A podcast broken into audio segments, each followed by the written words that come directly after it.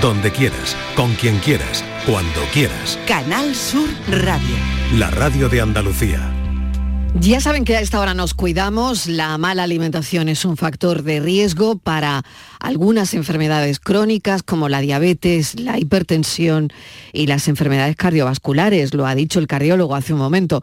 Una nutrición adecuada puede ayudar a prevenir y promover una vida saludable a largo plazo. Por ejemplo, ¿saben que los nutrientes de la fruta, verdura y otros alimentos integrales fortalecen el sistema inmunológico y nos ayudan a defendernos contra infecciones y enfermedades? Eso como ejemplo. Hoy tenemos a nuestro experto en nutrición y vamos a darle toda la importancia que merece el desayuno. ¿Es verdad que el desayuno es la comida más importante del día o esto es un mito? Por tu salud, en la tarde de Canal Sur Radio. ¿Qué hacemos bien? ¿Qué hacemos mal? ¿Cómo podemos hacerlo mejor? Hoy con nuestro experto en nutrición vamos a abrir, como siempre, los teléfonos. Estos son nuestros teléfonos. 95 1039 105 y 95 1039 16. Y mientras vais planteando vuestras dudas, este 15 de noviembre se celebra el Día Mundial sin Alcohol, una jornada que aprovechan las asociaciones que trabajan con enfermos rehabilitados para concienciar a la sociedad de los peligros que conlleva esta adicción. Patricia Torres. Las asociaciones eh, contra las adicciones nunca habían visto, Mariló, a chicos y chicas tan jóvenes con una dependencia tan acusada hacia el alcohol. El alcoholismo está cambiando de cara cada vez más jóvenes y con buen estatus. El alcohol se ha llevado 15.000 vidas en nuestro país en los últimos ocho años y además arruina proyectos vitales. Así lo estima un reciente artículo publicado en la revista Adicciones. En nuestro país, un 6% de la población padece trastorno por consumo de alcohol, es decir, un consumo de riesgo o perjudicial más frecuente en los varones y la población joven de la que un tercio, entre 15 y 18 años, lo hacen en atracón, recuerda por su parte la Fundación Española del Aparato Digestivo. Aparte de matar, como decimos, el alcohol también destroza vidas. Así cuenta un enfermo alcohólico rehabilitado cómo era su día a día y cómo lo es ahora tras haber superado su adicción. Yo llegué muy mal, muy mal. Yo había veces que me daba vergüenza hasta ir a mi casa a dormir, o sea que me quedaba donde pillaba también. Y la verdad, el primer día llegué hasta, hasta borracho. Yo perdí la casa, perdí los hijos, lo perdí todo y hoy en día lo tengo todo recuperado. Y yo mismo encuentro muy bien. Nueve años sin el acceso al tratamiento también es mayor entre hombres, lo que no implica que no haya mujeres con problemas de alcohol, solo que éstas en muchas ocasiones tardan más en pedir ayuda y acceden más tarde a esa terapia según los expertos. En muchas ocasiones por el doble estigma social que sufren, que ejerce como una barrera de acceso. Importante también es la labor de prevención realizada por parte de los colegios, como lo explica Luis Martín, psicólogo de la Asociación Area de Málaga es fácil que en alguna casa que otra se nos encontremos con este problema. Y cuando van los compañeros y compañeras, tanto adictos, adictas como familiares, a dar su testimonio, a hacer esa prevención, pues hace que algún escolar se encuentre que sepa que en su casa también aquello que están contando se parece mucho a lo que están viviendo. Este miércoles es el día para que nos planteemos nuestra relación con el alcohol, una droga que pese a ser legal, como decimos, se ha llevado 15.000 vidas en nuestro país en los últimos ocho años, eso sin contar los accidentes de tráfico que genera. Y también una cosa importante a observar, como una parte de los jóvenes que no consumimos nada de alcohol, y aquí me incluyo Mariló, pues se enfrentan a situaciones de presión, incluso de mofa por ser astemios. Eso también pasa. Gracias Patricia Torres. un, día importante en el calendario, 15 de noviembre, Día Mundial sin Alcohol y queríamos dedicarle el arranque de este Por tu Salud.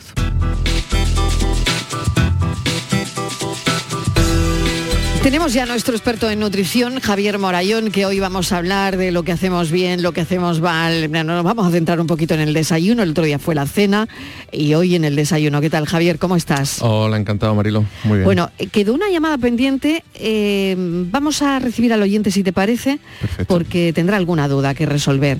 Vamos a recordar también los teléfonos del programa. 670 94 30 15, 670 940 200, por si quieren dejar un mensaje de audio y este es el teléfono del programa. Estos son nuestros teléfonos. 95 1039 105 y 95 1039 16. Francisco de Granada, bienvenido, buenas tardes. Hola, buenas tardes, Marido. ¿Qué, tal? ¿Cómo está? ¿Qué le gustaría saber? ¿Qué le gustaría preguntar? Bueno, eh, es simplemente pues saber qué opina el experto sobre la cena que hacemos normalmente, ¿no? Bueno, ¿cuál es su cena? Entonces, pues nosotros acostumbramos a cenar pues verdura, ya, ya sean judías verdes, sean acelgas, y luego pues detrás eh, todos los días acostumbramos a, a comer unas hamburguesas que hay que son vegetales, que pueden ser de algas, pueden ser de cereales, de espinacas, hay varias, hay varias clases, ¿no? Y luego pues ya eh, tres o cuatro piezas de fruta. Muy bien, pues eh, a ver el experto en nutrición que nos que nos dice, que nos indica con esta con esta cena. Bueno, Francisco, simplemente preguntar eh, preguntarle eh, la verdura cómo la prepara. Al vapor, a pues, cocida. Al vapor. Generalmente al vapor. Vale, bien. el tema de la verdura, perfecto, genial. Es una es una magnífica opción tenemos vitaminas, tenemos minerales, tenemos eh, sustancias eh, fitoquímicas que, bueno, pues entre otras cosas son anticancerígenas. Vamos a tener fibra que vamos a cuidar nuestra, nuestra, nuestra salud eh, digestiva, vamos a cuidar nuestro colon. También vamos a, a, tener un efecto saciante, es decir, vamos, vamos a no necesitar comer más de la cuenta gracias a esta fibra. Luego las piezas de fruta estupendas. Y luego me dice usted unas hamburguesas eh, vegetariana. Aquí es donde podemos patinar y aquí depende de los ingredientes. Entonces nos toca cogernos un poquito las gafas de ver de cerca porque hay que mirar bien qué tienen esas hamburguesas eh, vegetales. Porque igual que en los eh, procesados, en los ultraprocesados cárnicos, pues muchas veces nos meten de todo, en los vegetales puede pasar lo mismo. Es decir, nos pueden poner aceites vegetales, efectivamente, pero de mala calidad. Por ejemplo. Porque son empaquetadas esas hamburguesas, Francisco. Sí, son, vienen en paquetes que van un par en cada paquete. Sí, sí, son, son seguramente ultraprocesados, se han puesto de moda y, bueno, como son, venden que son vegetarianas, pues, pues están un poco blanqueadas. Pero es verdad que pueden tener exceso de sal, pueden tener azúcar, pueden tener grasas eh, vegetales nada interesantes, por ejemplo, el, palmítico, el, aceite de palma, que es una grasa eh, verdaderamente a desechar. Incluso grasas trans, grasas... O sea, que puedes pensar que lo estás haciendo bien por el etiquetado, pero realmente lo que hay que mirar es la composición claro, que, lleva, ¿no? Sí, sí, la, opción vegetariana es una opción magnífica y es una de las mejores dietas que existen siempre que esté bien planificada. Pero es verdad que puede pervertirse precisamente, precisamente por estas cosas. Francisco, ¿usted sabe qué lleva esta hamburguesa? Pues ni, idea, no, Claro, claro, claro. sí, bueno, será una base de seitán seguramente. Eh, bueno, hay muchas, hay muchas que tienen tofu también. Claro, tofu también. esa base no es mala, pero, pero sobre todo es interesante ver, ver qué le añaden, porque al final lo que, eh, lo que necesita la industria es que aquello sepa bien o que sepa mucho. Entonces empiezan a añadir de todo, empiezan a añadir sales, ¿Y cómo, ¿Y cómo leer eso? ¿Cómo sabe Francisco que es sano lo que está comprando? Vale, bueno, pues eh, los ingredientes tienen que estar. Es decir, por ley no nos pueden engañar ahí. Los ingredientes están colocados, están eh, numerados en, la etiqueta siempre de mayor a menor. Es decir, la, mayor, eh, la composición mayor, pues al principio, y luego eh, va decayendo según su porcentaje. Pues tenemos que mirárnoslo. Es decir, muchas veces juegan, juegan con nosotros a que eso, a que compramos un poquito por la vista, compramos un poquito por la sección, incluso, ah, esto está en la sección vegetariana, pues seguro que es sano. ¿de acuerdo? Pero tenemos que eh, ser capaces de ir un poquito más allá, de mm, tomar nuestro tiempo, de mirar si tiene, si tiene, por ejemplo, sal. Por ejemplo, recordemos... ¿Qué sal? ¿Cuánta sal lleva? Claro. ¿Cuánta sal lleva? ¿Qué, azúcar? Efectivamente, recordemos... colorantes, ¿no? Claro, recordemos, por ejemplo, que el límite de sal diario son 5 gramos. Es decir, que si nos están diciendo que por 100 gramos, pues tienen a lo mejor... Eh, un gramo y medio, dos gramos de sal y aquello pues tiene 200 gramos, imaginemos, eh, de la hamburguesa, pues ya no estamos... No, es, tan sana. Claro, nos estamos pasando completamente. Claro, claro, La hamburguesa igual está muy rica, pero claro, le han añadido cosas para que esté precisamente muy palatable, muy rica. Muy rica. ¿Y la fruta? No, la fruta es genial. La fruta entiendo que la, la tomamos entera, ¿no, Francisco? Entera, sí. Sí, bueno, troceada, eh, pero También, con su piel. también tomamos también tomamos mucho zumo de naranja.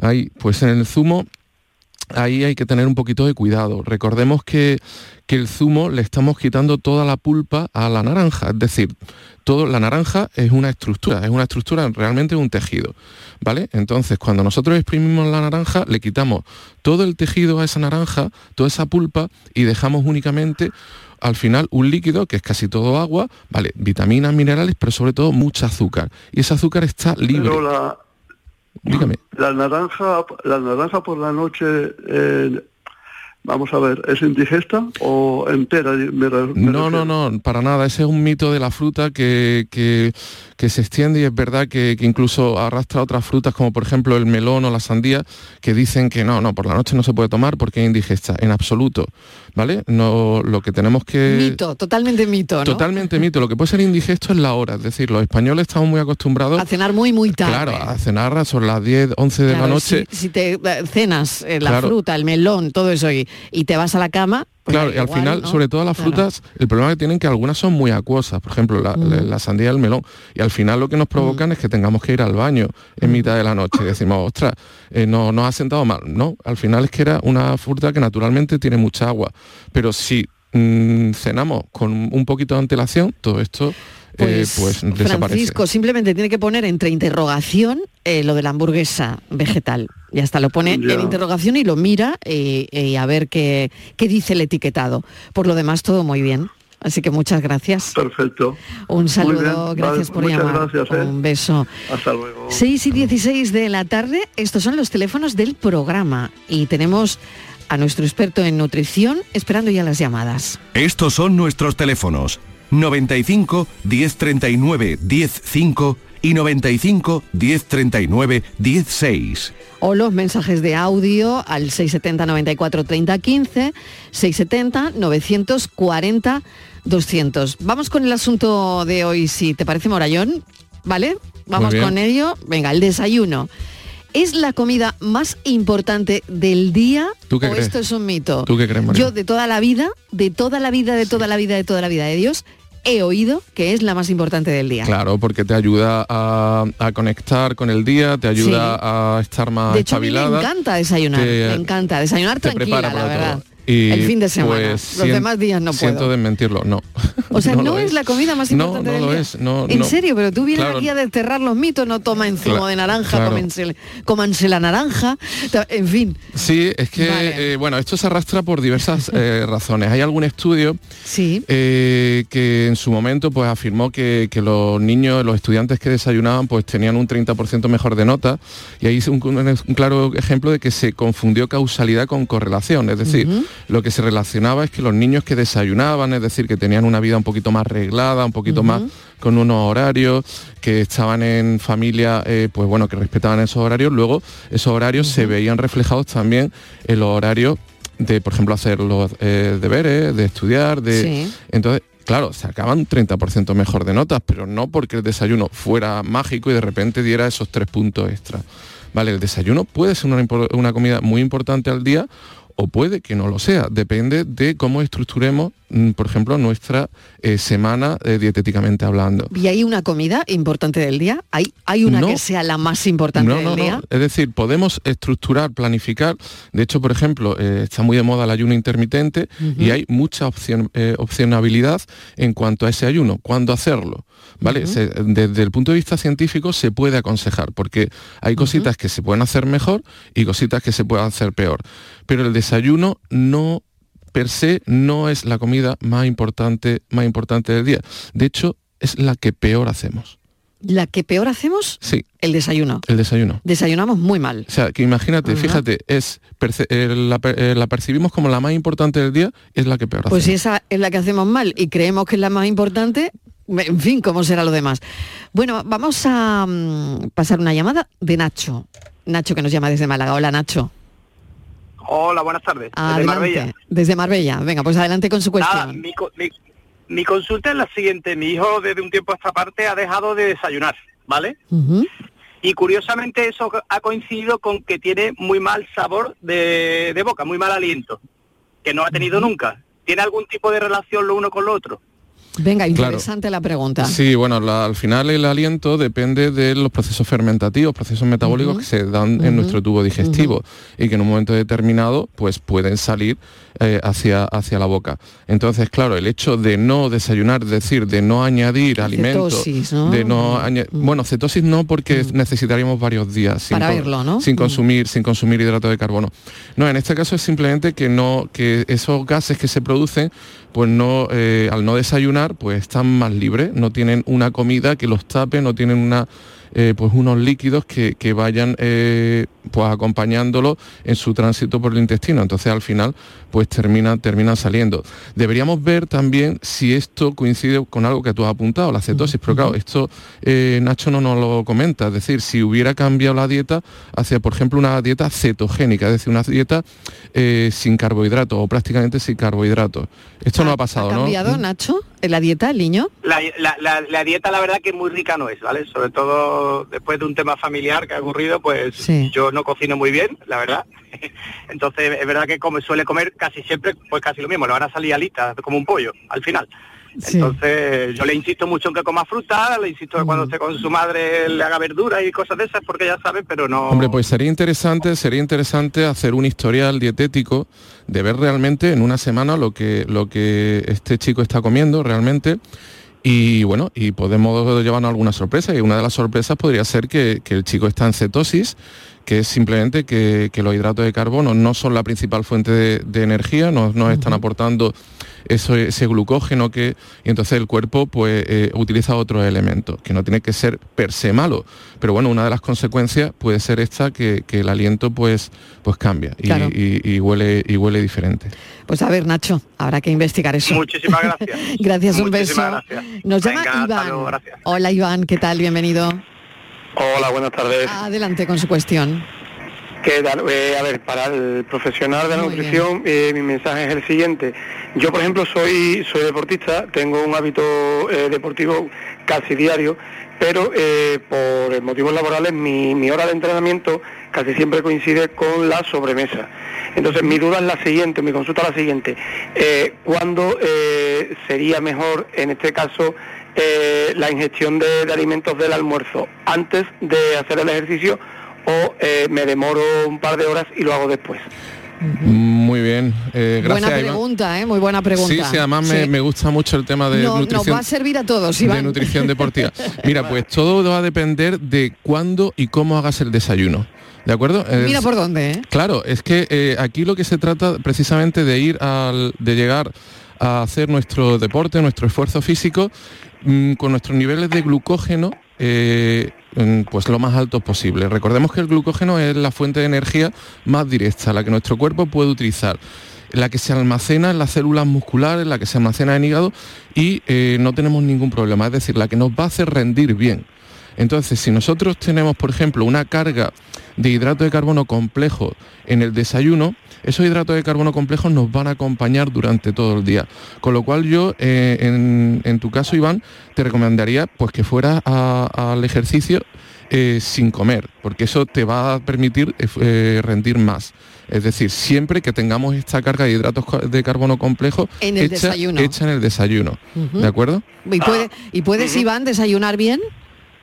Sí, sí, yo la ah, verdad es que tengo tiempo y, me gusta disfrutar del desayuno porque además es una de las comidas del día que más me, propongo y más, digamos, más compleja la, ejecuto. Pero sí que es verdad que antes del deporte, pues tengo esa duda de, bueno, mm, me voy comido, eh, como a la vuelta y, bueno, pues bueno, no, yo, eh, no, eh, si el desayuno es completo, es un desayuno rico, Mejor comer después. Rico en, rico en hidrato de carbono complejo, tenemos nuestro eh, glucógeno a tope, luego a media mañana si acaso alguna pieza de fruta, el plátano viene fantástico, por ejemplo con el potasio, pues no, no necesitaremos nada más. Iván, muchas gracias, nos ha servido mucho su pregunta. equipo. Gracias, un saludo. 6 y 24 de la tarde, hacemos una pequeña pausa y con continuamos. Nuestro experto en nutrición, Javier Morayón, está contestando las preguntas y también hoy estamos tocando el asunto del desayuno. Estos son nuestros teléfonos 95 1039 105 y 95 1039 16. Operación ahorro en Rapimueble. Remate final de precios. Apilable de salón 299 euros. Dormitorio de matrimonio 399 euros. Ahorra con Rapimueble, líder en precios, calidad y garantía. Y paga en 12 meses sin intereses. Más de 200 tiendas en toda España y en rapimueble.com. Hay algo que nos identifica y nos enorgullece por todo lo alto. Nuestra gran variedad de alimentos y bebidas de calidad diferenciada que reconocerás fácilmente por la marca Gusto del Sur. Disfrútalos cada día y tú también llevarás el sur a lo más alto. Gusto del Sur. Es calidad. Es Andalucía. Andalucía se mueve con Europa. Unión Europea. Junta de Andalucía.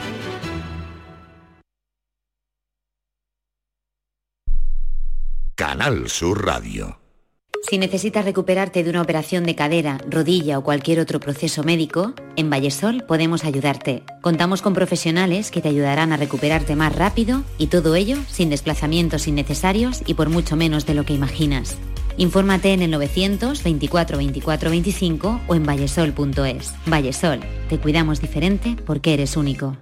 En HLA Santa Isabel cuidamos de los más pequeños de la casa en nuestra nueva área de pediatría HLA Kids. Modernas instalaciones pensadas para mejorar la experiencia de los niños. Profesionales de referencia. Consultas externas. Hospitalización y urgencias las 24 horas. Calle Luis Montoto 100. Citas al 954-919-015. HLA Santa Isabel cuida de ti. Soy Moisés, soy flautista profesional. La iniciativa de, tener en Cantiana las escuelas de música fue una, una iniciativa estupenda ya que tenemos un sitio donde poder hacer esta actividad que es la música. Cada día la Diputación de Sevilla trabaja con tu ayuntamiento para mejorar las instalaciones municipales en tu pueblo y tu ciudad. Diputación de Sevilla, cerca de ti. Bordadores, imagineros, pintores, restauradores, tallistas, doradores, pasamaneros, cordoneros, escultores, todos ellos y muchos más formamos parte del sector de los comercios del arte sacro de Sevilla. Visítanos. Arte Sacro, un tesoro a tu alcance en el corazón de Sevilla. Programa de apoyo al comercio minorista, promovido por la Cámara de Comercio de Sevilla y financiado por Fondos FEDER. Colabora Ayuntamiento de Sevilla y Asociación Gremial Sevillana de Arte Sacro.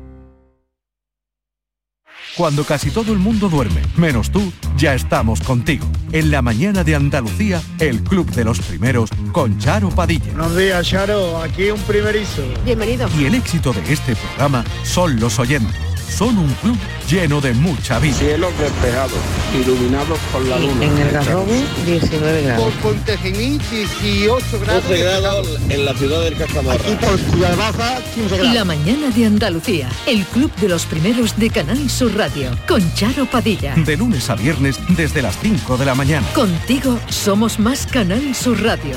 Contigo somos más Andalucía.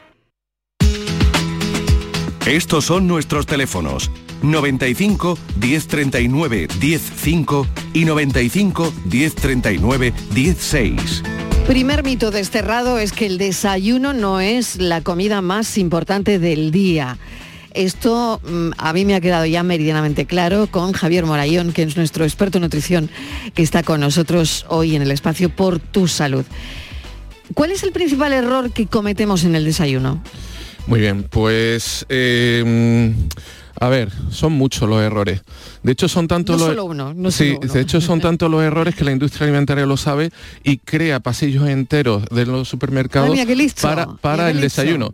A que no hay un pasillo para el almuerzo o un pasillo No, para la cena, sino, no, sin no, embargo en los supermercados está el pasillo del desayuno. Meriendas, ¿no? Desayuno y meriendas, algo así. Puede ser, puede Sí, ser. sí. ¿Y ese pasillo cómo, cómo lo ves tú? ¿Crees que es mm, Yo, buena lo, idea lo yo que lo veo que no puedo pasar por el pasillo. Claro. que como pase pico. Claro, porque es, Porque es todo sí, muy- desde el punto de vista Bueno, y no te digo ya con niños. Claro. O sea, como Bueno, no, es que está- no es- sales del como vayas con tu hijo Es que está- pequeño, no sales del pasillo. Es que está especialmente... y te llena el carro. Claro, es que está especialmente diseñado eh, para los niños. Mm. Todos los colores llamativos. Claro. eh, en fin, todo, además eh, que todo tiene una pinta estupenda. Que yo soy el primero que lo digo. Mm. Y, pero bueno, ¿qué pasa? ¿Cuál es el principal problema? Que no planificamos el desayuno.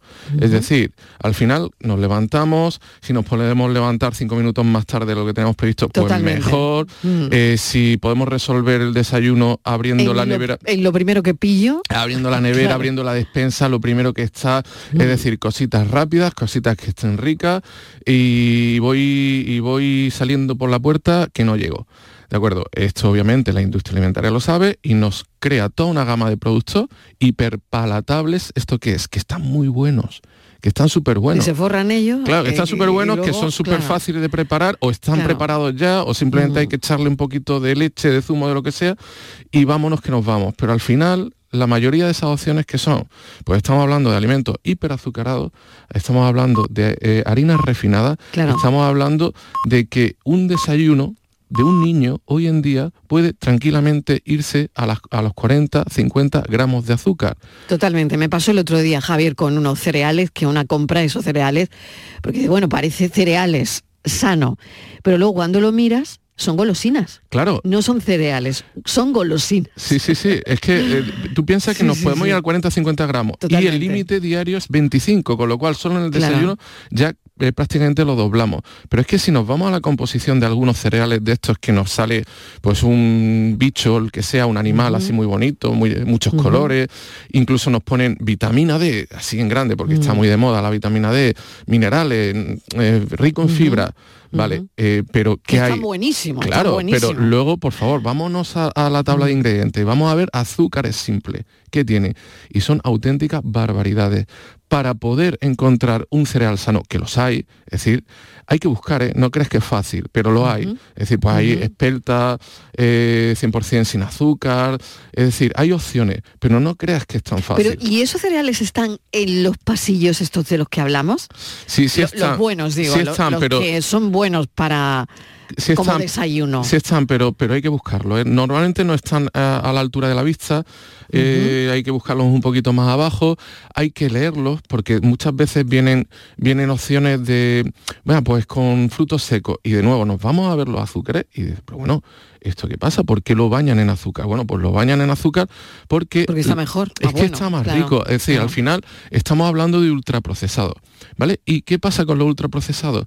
El problema con los ultraprocesados es que perdemos nuestra capacidad, nuestra capacidad natural de controlar la ingesta. Es decir, lo que nosotros tenemos que entender es que nosotros llevamos el proceso de hominización, es decir, de convertirnos de mono a seres humanos, han sido 7 millones de años, es decir, muchos miles de años controlando de forma natural la comida. ¿Pero por qué? Porque tomábamos las opciones integrales, las opciones de alimentos completos. Ahora cuando nos han deshecho esto y nos han puesto los nutrientes de forma individual, hemos perdido muchas veces esa capacidad. Te pongo un ejemplo, si quieres. Es decir, por ejemplo, una bolsa de 200 gramos de patatas fritas, ¿vale? Uno se la puede comer perfe- perfectamente, ¿vale? No es ninguna locura. Vale, pues en calorías son aproximadamente unas 1000 calorías. Si quisiéramos conseguir esas 1000 calorías con patata pero cocida, ¿vale? Tendríamos que irnos a kilo y medio de patata cocida para conseguir esas 1000 calorías. Ya te digo Qué que buen es- ejemplo, Javier. qué ya te digo que es imposible, o sea, es decir, no es imposible ni comerse kilo y medio de patata cocida, sino ni la mitad de la mitad. Es decir, nosotros tenemos mecanismos naturales de regulación, pero los ultraprocesados nos lo alteran. No somos capaces de controlar.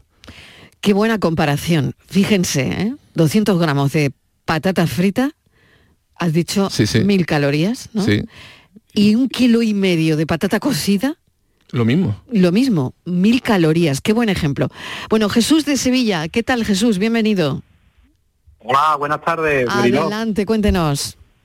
Pues mira, relacionado con el tema para el doctor, del que había hablado de los cereales, el tema es que mm, yo compro unos cereales para mi niño que tiene colesterol hereditario, desgraciadamente, y quería comentarle que son integrales, ¿vale? Y que me pone aquí que lleva copos tostados de arroz, trigo integral y cebada, enriquecidos con vitaminas y hierro. El arroz lleva un 47%, de Sí. trigo integral 37%, Sí. azúcar, cebada un 5% y harina de malta de cebada. Vale. ¿Y Después azúcar, sal. azúcar qué contenido le pone? No pone, pone solamente azúcar y a continuación coma con cebada 5%. Sí, pero tiene que tener una tabla en la que salgan las cantidades, eso es por, por obligación. Tiene que estar igual en el otro lado de, de la caja de cereales. Vamos a darle la vuelta. Ajá. Jesús. Vale. Vamos a darle la vuelta a los cereales que vamos a terminar viendo si lo que tú le das a tu niño está bien o no está bien. Vamos, que me lo propongo Lo- yo. lo- lo que pasa Un es que- niño además como que tiene colesterol hereditario. ¿eh? Hay que... Primero es que me preocupa bastante porque le doy el Danacol por la mañana Claro. e intento darle cositas así integrales, pero Normal. claro, me cuesta trabajo. Al tener 10 años, le estoy metiendo Hombre. poquito a poco. Claro, normal. Vale. Bueno, míralo a ver, a ver. A ver, el azúcar aquí, me viene aquí, mm, me viene de sal 0,84 gramos por cada Por cada 100 cuánto? gramos. Por cada 100 gramos, vale. Sí. Me viene también fibra, proteína 8 gramos, 8.0, de fibra 6.0, eh, ah, y azúcares de los cuales 15 gramos. 15 gramos por cada 100 gramos. Sí, por cada 100 gramos. Pues doctor. fíjese, fíjese Pues ya lo que... podemos ir dejándolo. ¿no? Fíjese lo que ahí estaba el truco. Es decir, eh, pues en 100 gramos y que eh, 100 gramos tenemos 15 gramos, pero eh, seguramente la porción que tengamos, que pongamos en el bol, pues pueda Yo superar le pongo un platito, un platito hondo. Un platito hondo. Pero claro, habría que pesarlo, pero nos podemos ir tranquilamente a los 150 gramos, Por tranquilamente. ejemplo, por ejemplo, sí. A los sí, cien- un puñadito con Claro, leche, es ciento- eso, ¿no? 150 gramos y ya nos estamos yendo a 20 gramos de azúcar. Recordemos que el límite es 25 y solo, solo en, en los cereales nos estamos yendo a eh, 20 gramos O sea, de lo que azúcar. tendría que buscar este padre son unos cereales Sin azúcar. iguales pero sin azúcar. Claro, sin azúcar. Por eso digo que no- Ah, sin azúcar y ahí es donde pongo la Claro, lo compenso todo. ahí está, porque fíjese, Lo si que pasa ahora- es que no van a estar tan buenos. A ver, el niño Claro. si le gustan los cereales sin azúcar. Pero por eso es muy importante educar nuestro paladar, pero esto no es una maldición divina. Al educar eh, al paladar, que lo termina educando, claro, ¿no? al paladar se le educa, es decir, como a saludar, lo termina Claro. educando como que el niño salude todo, sí, sí, que dé los se- buenos se días, va- ¿no? se va adaptando, se va adaptando Sí, el sí. cuerpo a lo Sí, que sí, le da sí, uno. es claro, es, decir, por eso es tan importante no empezar con los alimentos hiperazucarados con los niños pequeños, porque los niños pequeños están desarrollando su eh, capacidad de, de saborear las cosas. Claro. Entonces, si nosotros empezamos dándole eh, cosas con mucho azúcar o con mucha- eh, muchas grasas Pero muy es que lo hacemos todos, vamos, yo Claro. eh, hago lo mismo que Jesús, es decir, mm, le, le doy unos cereales, ya te digo, los que he comprado, eh, eh, los que compré esta semana, es que es una barbaridad. Era cuando miré el azúcar, que no lo miré en el supermercado, pero después lo miré, pues claro, eh, Claro. eh, son golosinas. Claro, Eh, pero es que fíjate lo que le ha pasado. y luego si el niño, claro, si tú luego al niño le das un zumo, Claro. si luego tú al niño eh, le das una chuche, porque yo no tengo Claro, ese tipo de o- o- o, un restricciones. poco- o cacao, Eh, eh, cacao soluble en la leche. Exactamente, cacao solo un colacao. Vale, es- pues eso ya- es un 70% de, claro, de azúcar. entonces ya el qué colacao, azúcar le hemos metido al día, ¿no? Bueno, pues nos hemos ido completamente. Es decir, estamos ya Claro. eh, eh, a- mm, O poniendo sea, en un hemos aprieto. pasado de los 25 gramos Claro, estamos- que dice la Organización Mundial de la Salud. Claro, ¿no? estamos poniendo ya un aprieto, por ejemplo, a ese páncreas. Ese páncreas que está en crecimiento Mm. todavía y que ahora va a tener que eh, pues, procesar un Mm. chupinazo de Mm. insulina para poder eh, gestionar toda esa glucosa que de Claro, repente claro. entra en sangre. Bueno, pues Jesús, simplemente mirar eh, Vale, pues el, azúcar, el azúcar, porque por lo demás yo creo que está muy bien, pero no, sí, el no, pero fíjate la trampa. No, la trampa es que importante es que a él le ha costado. Es decir, o, o hasta, claro, hasta que no se ha dado cuenta que es una tablita, que es una tablita más chiquitita, que es difícil Sí, muchas sí, que- veces de que- ver. que lo- que lo compré que, yo que- el- que además te el- cuesta, que dices, no, mira, pasada, esto que será, claro. Pues, ni lo miro, si el otro lado me está diciendo que Sí, esto sí. es bueno, pues Mm. resulta que, Sí, que sí, fíjate, sí, ahí sí. está la trampa. Totalmente, Jesús, muchísimas Nada, gracias. una frutita, una, una frutita es lo mejor Sí, que hay. de lo más Estupendo. sano, lo más sano. está acostumbrando también. Es Pues verdad, muchísimas gracias. Lo más sano. Jesús de Sevilla, muchísimas gracias. Una, una pregunta que nos, nos ha servido a todos, la verdad, y que nos ha costado encontrar dónde estaba el porcentaje de azúcar. Vamos a recordar el teléfono del programa, que es este. Estos son nuestros teléfonos 95 1039 105 y 95 1039 16. Seguimos con el desayuno, voy a recordar los mensajes de audio 670 94 30 15 por si se lo quieren dejar al nutricionista, 670 940 200. Eh, hablábamos del error que cometemos en el desayuno y no sé si quieres añadir alguna cosa más. Bueno, eh, sí, a ver, la planificación es importante. Es decir, tenemos que considerar que si es una comida más, démosle el tiempo que necesita, o por lo menos un poquito más. Al final es levantarnos 10-15 minutos y sobre todo tener opciones sanas. Si al final eh, compramos opciones que no lo son, al final es una tentación, porque al final nos quedamos sin tiempo. Entonces tenemos que, darle un poquito de, de, pensada al desayuno y, y rápidamente se van a generar muchas opciones. Por ejemplo, lo tradicional en España pues es nuestras tostadas. Y esas tostadas pueden ser un desastre o pueden ser una, una idea estupenda, depende de lo que hagamos. Ya hemos hablado muchas veces del pan, lo importante que es. Ese pan tiene que ser tiene que ser de calidad, tiene que ser 100% integral. Hay panes magníficos hoy en día, de espelta, de avena, hay panes muy interesantes, ¿de acuerdo? Pero eh, eh, prestémosle un poquito de atención. ¿Y luego qué le echamos a ese pan? Pues por ejemplo, nuestro tomate, nuestro aceite maravilloso, estupendo, pero opciones de, proteína también muy buenas. No, por ejemplo, fiambres de York, que muchas veces no sabemos ni la proporción de carne que llevan, no sabemos ni que llevan almidones, llevan cosas que, que no nos interesan y están desplazando a otros alimentos mucho mejores. Por ejemplo, hay proteínas de calidad por ejemplo en el queso fresco, por ejemplo en las caballas, las latas, las conservas. Ahí ahora se ha puesto de moda una conserva que es el salmón natural, que está estupendo. Hombre, no es exactamente igual. Lo ideal sería el salmón fresco, pero claro, no nos vamos a poner a hacer un salmón fresco por la mañana. Esa Para desayunar, yo ya te digo de entrada Bueno, podría, podría, pero decir... Bueno, no sé quién tenga tiempo. Mira, de, eh, lo, Pero nos apremia. El desayuno de, los extranjeros a veces, nos choca, ¿no? Porque... Sí, sí, sí, es verdad. pero eh, es verdad. que hacen cosas que son algunas barbaridades, por ejemplo, el tema de las salchichas, del bacon, mm. pero hay otras cosas muy interesantes. Por ejemplo, eh, las alubias que se toman en el desayuno. Sí, sí, sí, es verdad, es verdad. Es decir, los huevos, por ejemplo, los huevos revueltos es una idea magnífica. Magnífica. ¿vale? por ejemplo, que te da mucha energía. Yo cuando he ido a algún hotel, pues no te lo haces en casa, pero sí te lo pones cuando lo ves en el buffet. Y la verdad es que te da una energía eh, que estás mucho tiempo. la, pues la legumbre te da fibra, te da hidrato de carbono complejo, te da proteína. Eh, por ejemplo, el huevo, mm. que es una proteína de excelente calidad. Luego, mm, mm. grasas buenas, interesantes, muy saciantes es decir, son, tenemos muchas opciones. Eh, Fali, Fali nos llama desde Sevilla. Fali, ¿qué tal? Bienvenido. Hola, buenas tardes. Adelante, cuéntenos. Mire, vamos a ver, yo que soy diabético, bueno, diabético, sí. entonces miro bastante las etiquetas de los productos y demás. Y me, me, causó un poco raro de que miré los edulcorantes y los edulcorantes líquidos, los edulcorantes en pastillas no llevan azúcar. Pero los edulcorantes en polvo llevan el 85 y hasta el 87% cada 100 gramos son azúcar. ¿Pero qué edulcorante está comprando usted en polvo? edulcorante en polvo, lo he mirado en varios sitios, en los he mirado en, en algún supermercado y demás, y el edulcorante en polvo, miré la etiqueta y el 85 y hasta el 87% ponía que era azúcar. Vale, pero no, no, no recuerda usted el nombre de, ese producto en concreto. Solo ponía edulcorante. ¿Puedo decir marca comercial? Mm. Bueno, pues- la marca Mercadona. Y ponía simplemente edulcorante, ¿no? Eh, bueno, es un edulcorante en polvo. Vale, es que entonces lo que creo que ha comprado usted es fructosa directamente, que lo, que lo ofrecen. Pero claro, es que la fructosa... No, no, no, eh, no, no, es fructosa ni era ponía que tenía mm, destroza, eh, sacarosa y demás. Vale, vale, sí, sí, sí. Vale, no es que eso es al final azúcar.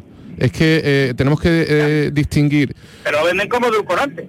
Claro, pero tenemos que distinguir los edulcorantes artificiales o los edulcorantes de síntesis de los edulcorantes naturales. Por ejemplo, el azúcar es sacarosa, que simplemente es un disacárido, es decir, tiene esta compuesto por, dos, por dos monosacáridos. Entonces estamos hablando de, realmente de azúcar, de azúcar en este caso, por eso le pone un 80%. Es decir, esto es eh, completamente a evitar.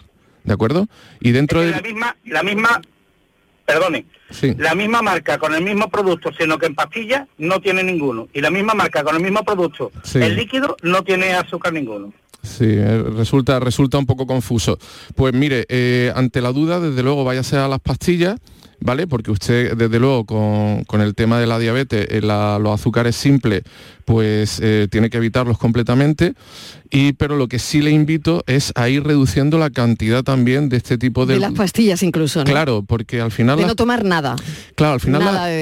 al, sí, al final es lo que decimos algunas veces, los edulcorantes artificiales, eh, pues eh, son eh, sustancias que por un lado eh, actúan contra la flora intestinal, es decir, son sustancias que prácticamente es, permanecen inalterables en todo el tubo digestivo y llegan a la flora intestinal y desde luego no le hacen ningún bien. Y luego son eh, sustancias, que esto está todavía en estudio, hay varias revisiones que será interesante ver que, concluyen, que el hecho de anticipar un sabor dulce en boca, pero que luego no se eh, eso no quiera decir que haya unas calorías que se ingieren, eso altera metabólicamente nuestro proceso de absorción y no es precisamente bueno. Entonces lo ideal es ir reduciendo esa sensación de dulzor, no la necesitamos. Los alimentos per se, de forma natural, nos lo pueden ofrecer sin necesidad de recurrir a, a, edulcorantes eh, eh, pues, artificiales o edulcorantes extra que pues añadimos. Ese es el consejo, Fali, ir dejándolo y dejar que las cosas tengan su sabor natural sin echarle edulcorantes. ¿no? Gracias, un, un abrazo, Fali. Gracias a vosotros. Un beso. Hasta luego. Qué interesante la llamada. Eh, Miguel de Huelva. Hola Miguel, bienvenido. Hola.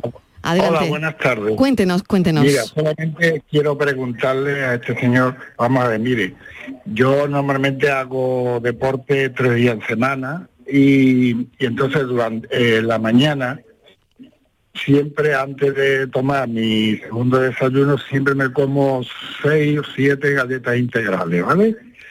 Después hago mi desayuno con mi café, mi media tostada con aceite y tomate.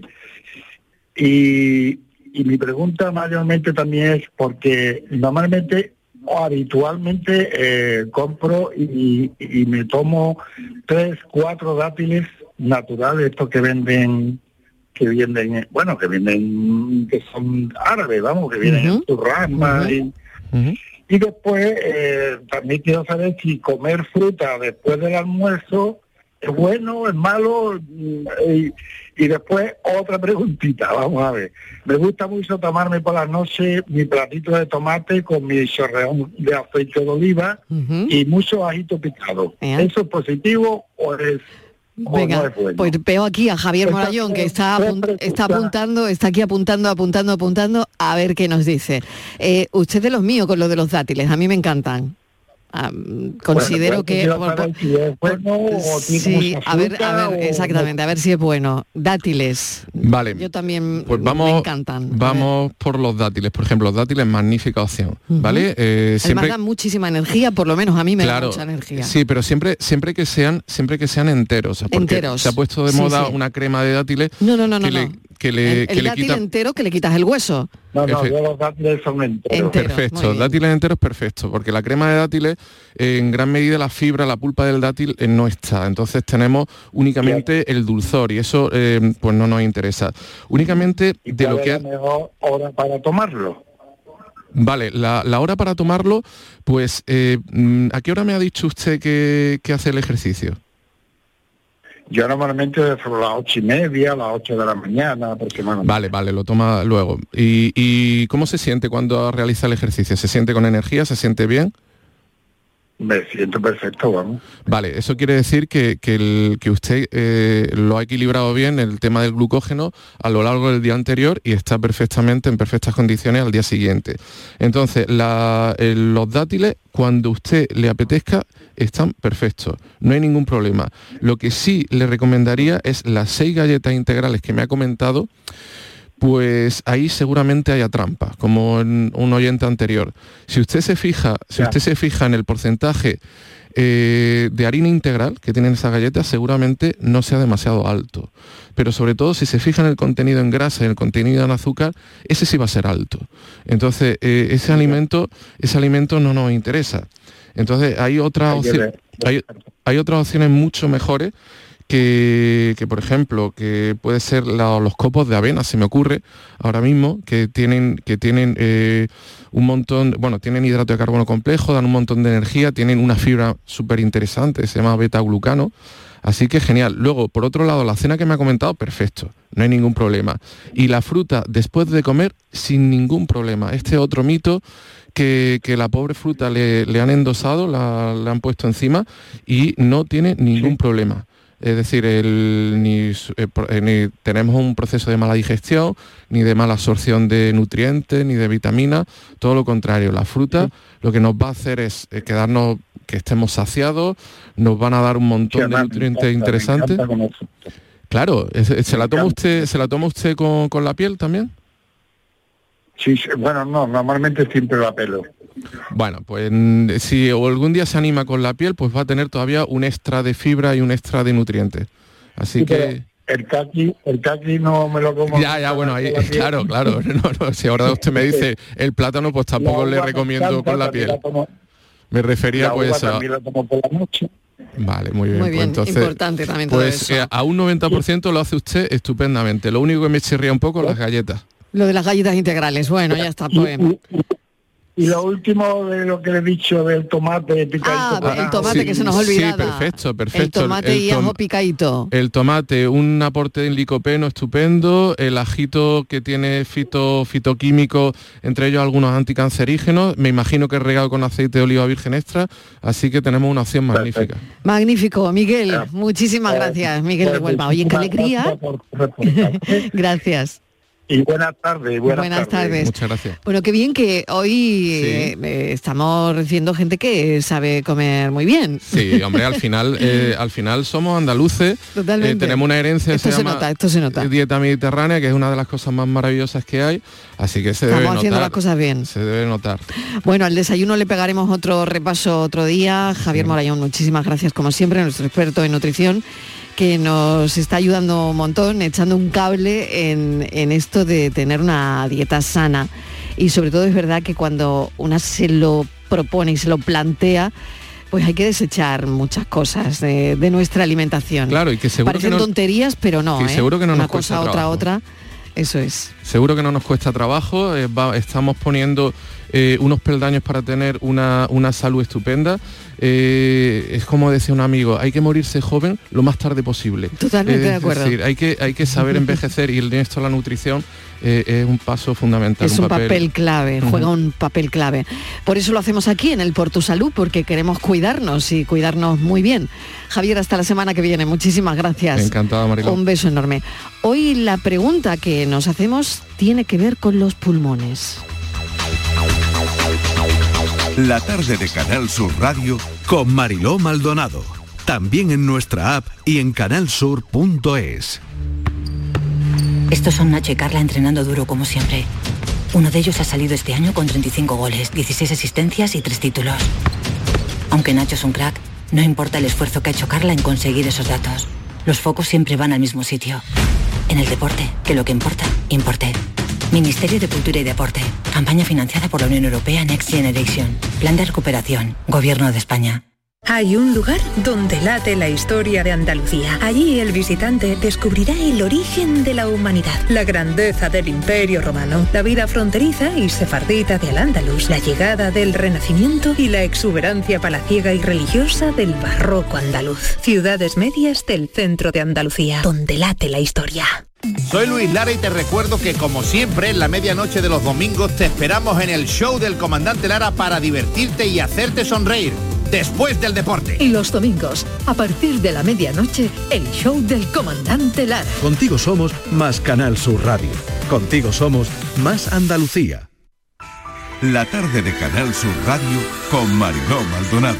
Día Mundial de la EPOC, enfermedad pulmonar obstructiva crónica, y la pregunta es, ¿cómo es la calidad de vida de los enfermos de EPOC?